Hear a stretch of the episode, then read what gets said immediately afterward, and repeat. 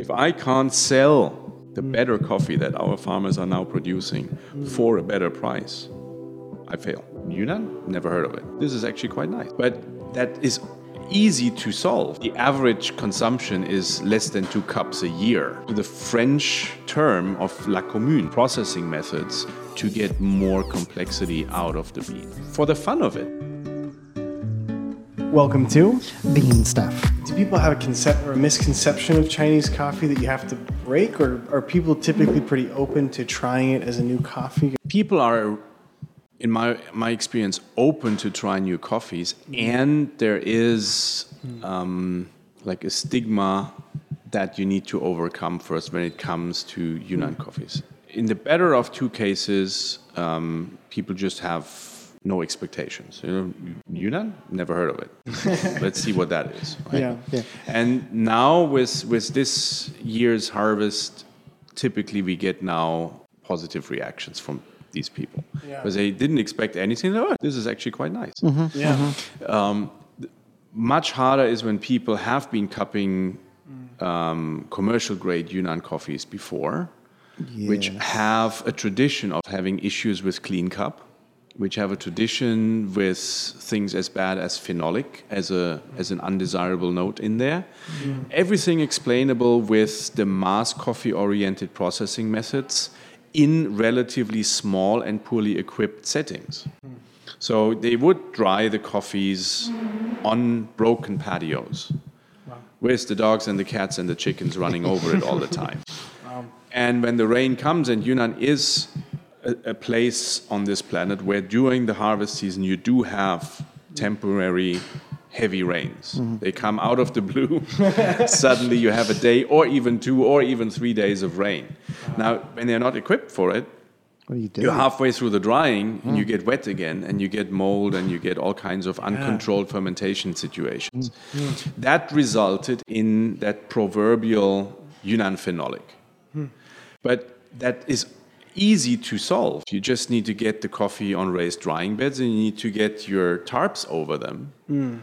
And as a byproduct to that, you also get a much more even drying behavior because you don't have the direct sun exposure anymore. You just, you, you, you get the warmth of your sun, but you don't get the, mm. the direct exposure, which makes it much more controllable um, in drying. So in the end, we now get even the people who were skeptics, when they go like, they're like, this is very different from what I expected.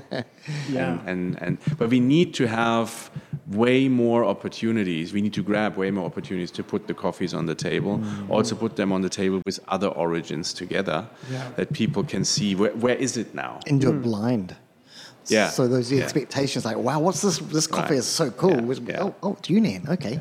Yeah. Well, do some of the, like the farmers when they start getting this coffee to taste better. Do, do, do they get to taste their coffee? So I wondered the same question, yeah. Once it's been processed and gone through all these changes? Yeah. Did they get to taste coffees from other areas? Right, or? so that, that that's part of, of what's really important, that the farmers actually get to calibrate themselves, right? That they get to yeah. see, okay, now what's my coffee like mm. and what's the coffee from other farms like and what's the coffee from other origins like. Mm. Mm. So um, part of what we do in the in, in the farming community is to we, we teach them sensory. Wow. Okay. I mean, not to the degree that they have to do a Q-grader exam, but just yeah. just the basics of sensory that they can appreciate their coffees. Mm. We teach them how to sample roast. Mm. So that actually on the farms we can go and regularly cup That's great. With them. Wow. And we bring more more frequently it's also it's just other Yunnan coffees that we have coffees from the other farms mm-hmm. and and show them what are the differences and where, where they are in the in the mix. Uh, but once in a while we have the opportunity that we have like a green sample from somewhere else that we can bring in and roast yeah. and, and sample roast. Yeah. So it's it's this education about knowing what they've mm. got is really, really important because mm-hmm. we, we cannot buy and resell all of the coffees in Yunnan. Yunnan last year did one hundred thirty thousand tons of coffee. Mm. Most of that, of course, by far is, is um, commercial-grade coffee mm-hmm. and used as filler in, in blends. Half mm. of it goes to Europe. And the specialty part of it, how much is that goes back into China for cafes in China compared to overseas? Is that, is that different? Yeah, or? so um, last year's numbers, this year's numbers aren't out yet, but last year, one hundred thirty thousand tons of coffee, um, sixty thousand roughly were exported. Oh, okay. Half of that went to Europe, so about thirty thousand tons to Europe. The rest mostly to Australia and the U S, mm-hmm. and then a little bit to Japan and other places. So half of it stayed in China. But the vast majority of that essentially went to, that stays in China, went to Nestle. And there it's a, a big, big proportion still is, is instant coffees, because mm-hmm. Chinese do like mm-hmm. to drink instant coffees. Mm-hmm. Um, and then the other big part went to Starbucks. In mm. China, is there a piece that sticks out as like the most challenging piece to get to get right? Well, what, what's really hardest to do from my perspective is the coffee shops, because um, it's complex to mm-hmm. run a coffee shop, mm-hmm. and it's yeah. very, very, uh, the, the costs are very high in Shanghai or in any other big mm. city. Now, in the small cities, it's also hard to run coffee shops because there's not so many people drinking coffee yet. Right. Right? The average consumption is less than two cups a year in China. Wow. Hmm. But that is very disparate. That's like Um, people in Shanghai, Beijing, Nanjing, Guangzhou, Shenzhen, in these big metropolises, they already drink more like a cup a week on average. Mm. And in the rest of the country, you can imagine how little that then yeah, is if you get right. to the average, the average of like yeah. one and a half cups a year. Mm. But it's growing really quickly, mm. but it's mostly in these more affluent pockets, the big cities, where there's a lot of younger people that have more disposable income that go like, oh, no, I'm going to have a coffee. And And and and these places, rent and um, and salaries are actually quite high. Hmm. Um, so it's very, very hard to, to make money with cafes. How long have you, with Coffee Coming, had coffee shop or had a coffee shop? And is, we, is it just one or is it multiple? We, we, we had three. We closed one when the rents went up, and we're about to open the third again. Wow. Um, so it, it, it works out for us, uh, mm-hmm. but in particular because for us the coffee shops are not like the source of income that makes or breaks it. For us the coffee shops are really something that needs to pay for itself. Mm. That's all we require of the coffee shops. It's about promoting coffee culture mm. to the Chinese consumers, because yeah. it's it's actually quite symbiotic. There is like Starbucks mm. putting big marketing money into the market to to get people interested in buying in, in drinking coffee, mm-hmm. not buying drinking coffee, yeah. and they open shop after shop after shop, mm. and it gets bigger and bigger. So that that that creates a much much bigger, continuously growing cake of. of coffee drinkers. Yeah. But in there, there is then people who ask themselves, well, is there any other way to drink coffee? Is there is there different coffees? Is there perhaps better coffees than this? Mm. And that's that's where we want to be. We want to be there for them and say, look, you can hand pour over coffee and there's all these different origins, and, and you can do it in a siphon or you can do it in an AeroPress, or now there's a new product that we also like a lot, the Delta Press. I don't know if you heard of it. It oh, looks right, like yeah. an AeroPress, yeah. but it's different. It has a different mechanism in, in the bottom. So just letting people experience different ways of doing coffee. Mm. Um, also, when not just the proverbial latte, but then have, have you tried a flat white? Mm-hmm. Or have you have you have you tried a cappuccino the way it's traditionally done? Right, two ounce, two ounce, two ounce. Yeah. So just that people can get a different feel for what coffee can be, mm. and yeah. they are so enjoying that. The Chinese yeah. consumers are so hungry for these for these new experiences. Mm-hmm. So we're now doing consumer classes. It's not something where you get certified, but it's just teaching them sensory, teaching mm. them how to brew, teaching them how to do latte art to a degree, yeah. just for, for the for the fun of it. Mm-hmm. They, yeah. they, they just enjoy that. So that's what the cafes are for. So I'm not I'm not really hoping to make a lot of mm. um, money with, with the cafes, as long as they can sustain themselves and we can reach more and more people mm-hmm. um, with different ways of enjoying coffee. But I remember talking to, to Adam about the names mm. that you use is, is important because it can be mistranslated so mm. easily. Mm. And it's really a simple question I'm about yeah. to ask you. What's the name of your cafe and how did that come about?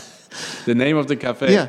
Well, in Chinese, it's called Cafe Gongshi, which is the literal translation coffee commune. Ah. And um, it's a little tongue-in-cheek, that name, because from commune to communism is not oh, very far, right? I know. Yeah. And and Cafe Gongshi in Chinese actually is the is the organization form of organizing work after the Cultural Revolution. So particularly the farmers that we work with, they immediately get it. They say, okay, so we are doing this. Mm-hmm. Yeah. Yeah. And that's what it's about. Mm-hmm. We are doing this. Yeah. Now, in English, Coffee Commune, actually, that was where we started out with the name. Actually, my wife and I, we just discussed, how, what are we going to call this thing? So we knew what we were trying to do. We're trying to create something that everybody has ownership of. Right? The, mm-hmm. the farmers feel they, they, they own this. The baristas feel they own this. But we also want the consumers to feel they are part of this. Mm-hmm. They, they own this. Mm-hmm. And so we got to the French term of la commune. So the, the, the people who would jointly have an interest and then put their talents and money mm-hmm. into it to make it happen. That's the origin wow. of it, yeah. right? And so that's what we call it. And then we realized, oh, in Chinese, there's actually an interesting term. So the young people in the cities, they find this fun because it has this yeah, this sort of tongue-in-cheek reference to the days that they now don't embrace anymore. Yeah. Um, and the farmers, on the other hand, quite unexpectedly, actually go, oh, yeah, yeah, yeah, this is this is great. This is, this is how I operate. This is what I understand. Makes huh. sense. Yeah. Good question. One of the things I wanted to bring up was Project eighty-six Plus. Yeah. Um, you and a couple of other people have kind of come together to create this. What, for people who don't know what it is, what is what is Project eighty-six Plus? Right. Yeah. So it's it's um, an I- initiative that um, Michael Ryan from yeah. Threadbare and Dapper and Wise yeah. um, and I started. Mm. And others have come alongside as well, mm. who are in, in Pu'er, in, or in Yunnan, Pu'er and, and beyond. And the the concept is to get Yunnan coffees ready for the global specialty market. Mm.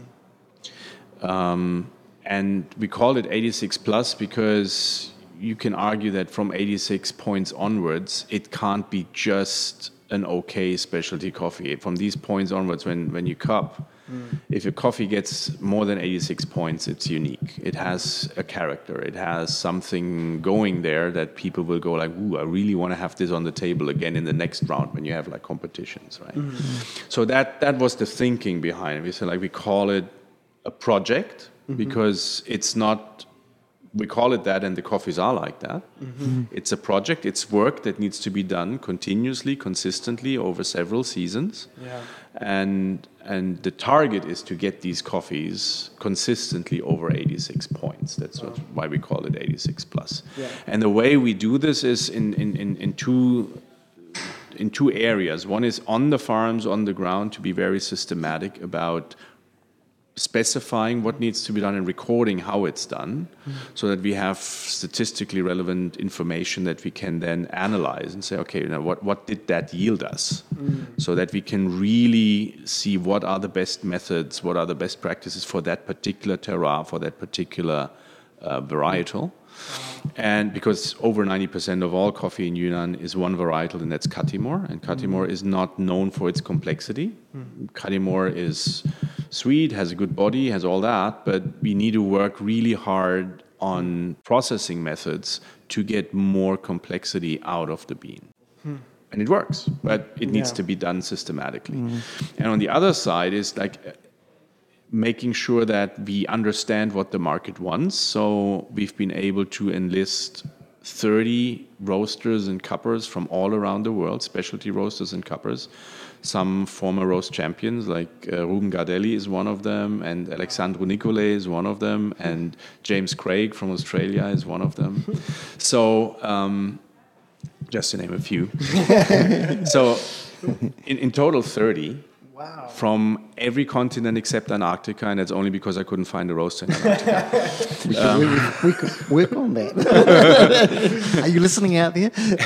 and they and they're all um, they've all agreed to receive the samples as often as we send mm. like um, waves of samples, to roast them and to cup them and to send us their feedback in our structured, very simple report format. Yeah. Within a week of receiving the samples. That's all they need to do. So they don't have to pay anything. They don't have to buy the coffees or anything. They just need to give us their honest feedback, what they think about the coffees. So we're really excited until it's there because um, it takes time until everybody had their samples and until everything comes back.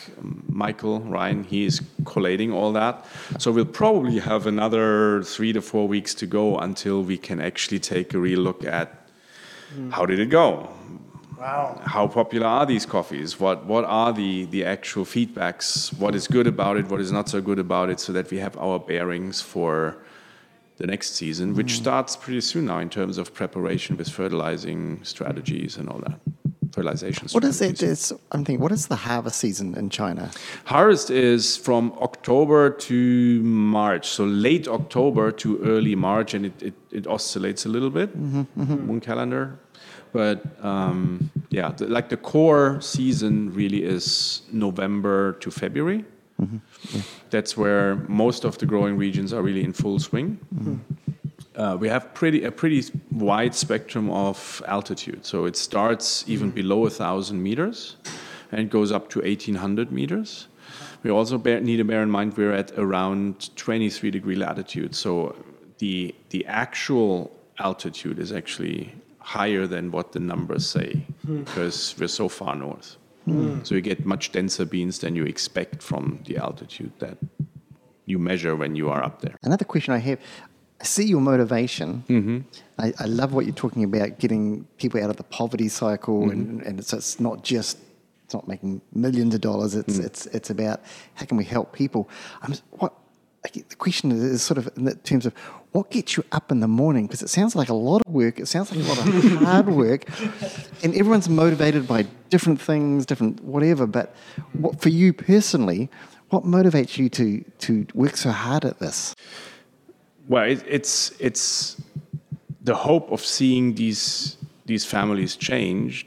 But I could also just make it a bigger word and say, I want to disrupt this industry. Mm. I just want it to change because it's not an isolated thing. Mm. When we look at it, um, New York C today is less than a dollar a pound.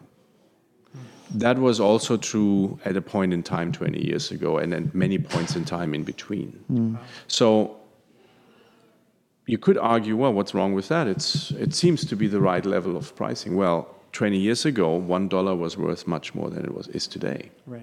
So everybody else is, is is getting higher incomes now, but the farmers are not. They're mm. still getting what they get got twenty years ago, but their mm. cost of living didn't stay where it was twenty years right. ago.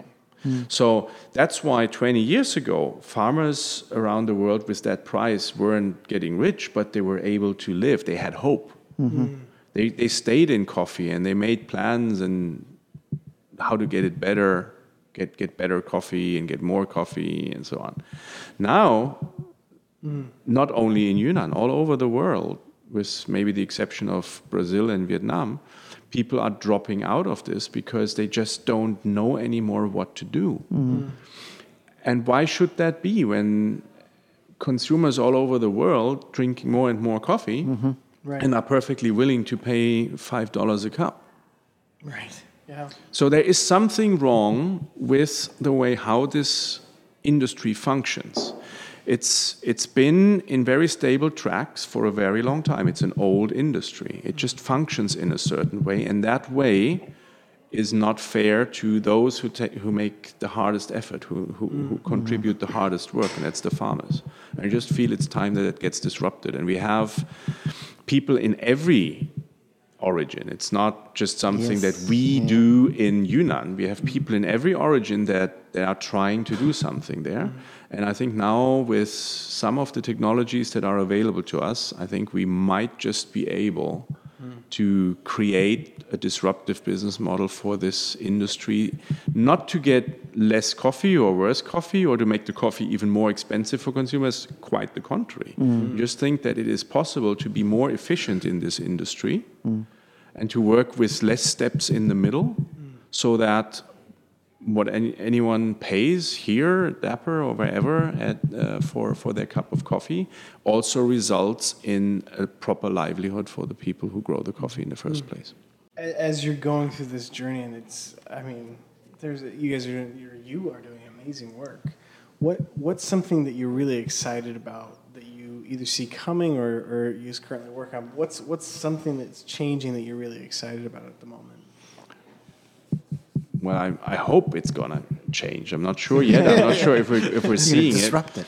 But I, I do think that um, technologies that are now available for us to actually really mm. connect the farmers directly with a roaster um, seamlessly, also to make that payment process seamless.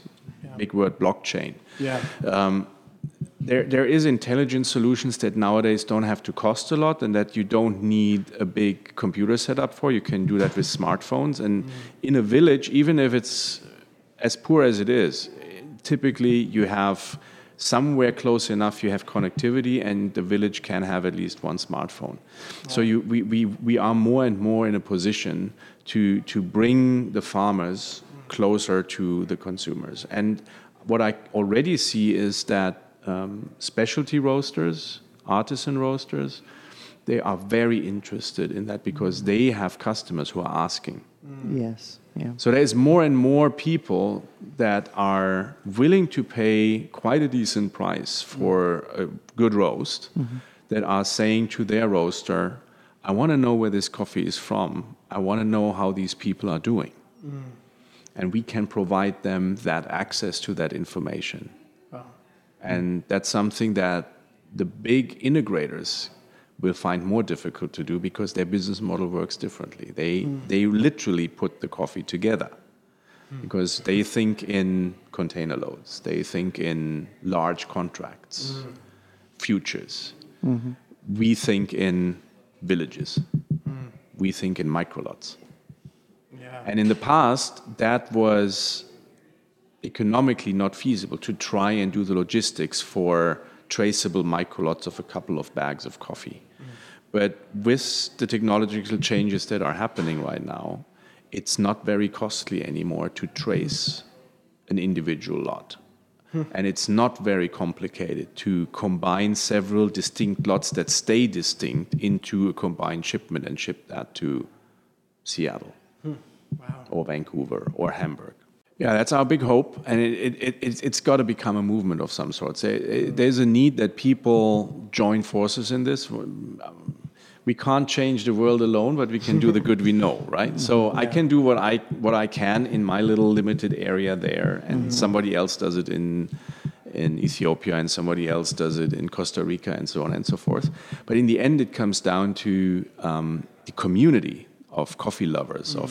of mm. coffee professionals to to actually come together and say, look, we want it to be right mm. and we can be part of doing it right, and then we are ready there to connect. Mm. We're just waiting to connect. We were just waiting to be called up by by roasters that would want to do this mm. and are willing to put their money where their mouth is and say, okay, I'll I'll, I'll buy a pallet or I'll just buy a few bags, but I want to I want to be part of this. Mm-hmm. Yeah. Right? Because that is in the end the proof of the pudding. Mm. If I can't sell the coffee, the mm. better coffee that our farmers are now producing mm. for a better price, I fail. Mm. I have to get them connected with the market. Yeah. Hardest piece really is mm. for us to have con- a continuously growing number of customers. None of them has to buy a lot of coffee, but mm. we have to have an increasing network of, of roasters and buyers that would take a bag or two or a pallet mm-hmm. yeah. of these coffees so that we can reach more and more farms. Yeah. Because every farm only makes a couple of Small, hundred yeah. kilos, mm-hmm. Mm-hmm. maybe a ton or two, if it's a bigger of our smaller farms. Yeah. So I, I don't even dream of shipping full container loads of that coffee to one particular roaster. Mm. That's not our business model. What we're really looking forward to is having people who kind of like adopt the farm, right? It's mm. like, I want to know where this coffee is from and I want to push that coffee in my community. I want to tell that story. Yeah. And then we are ready to provide the coffee. We are ready to provide the information. We're ready to invite people over and, and have a look themselves and meet mm. the people. And if people want to get connected with the, the awesome things that you guys are doing, what's a good way for people to get connected with Coffee Commune and Project eighty-six Plus? Well, I think the easiest probably for most people is Instagram or Facebook. yeah. um, outside China at least. In China, we need a V P N for that. um, so um, Instagram would be either the handle um, project eighty-six in numbers and then plus written out. That's the mm. project, or coffee dot commune. That's that's us. And you find us on uh, Facebook with the handle Yunnan Coffee. That's kind of cool. Mm, yeah. It was available. Yeah. So that's probably the easiest ways to get connected. Thank you so much for joining us on the podcast today and making time to come and it's good. speak uh, with for us. For me, that was a dream come true to be able mm-hmm. to meet you. Oh. I've been following your podcast. They're awesome. Oh, well, thank so you. So it was great to have this opportunity just coming over from Boston and, and see you face to face. That was awesome.